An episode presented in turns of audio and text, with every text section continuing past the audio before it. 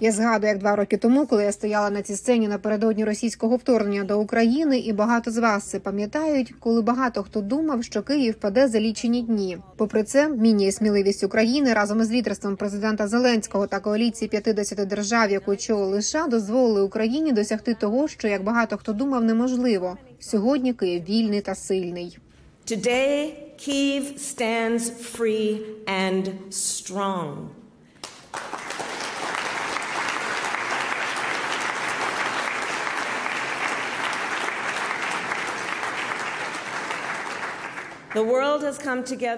Світ об'єднався за лідерства США, щоб захистити основоположні принципи суверенітету і територіальної цілісності, щоб зупинити імперіалістичного авторитариста від підкорення вільного демократичного народу. Не помиляйтеся, війна Путіна вже стала очевидним провалом для Росії. Україна повернула більш ніж половину території, які Росія окупувала на початку конфлікту, зокрема завдяки масштабному постачанню американської та європейської зброї. Російські війська зазнали значних невдач, втратили дві третини своїх танків і понад третину свого флоту у Чорному морі.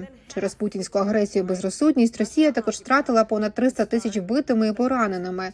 Згадайте, це майже п'ятеро більше ніж вона втратила за 10 років в Афганістані, і тепер вона змушує йти на передову мобілізованих із лише двома тижнями підготовки. Я вітаю нещодавне рішення ЄС про 54 мільярдів доларів на підтримку України на додачу до понад 100 мільярдів доларів, які наші європейські союзники та партнери вже виділили.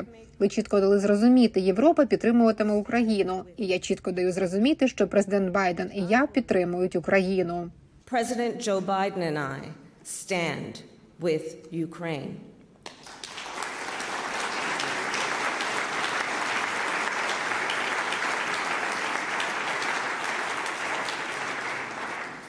In partnership У співпраці за підтримки двопартійної більшості в обох палатах Конгресу США ми працюватимемо, щоб забезпечити критично важливе озброєння та ресурси, які так потрібні Україні.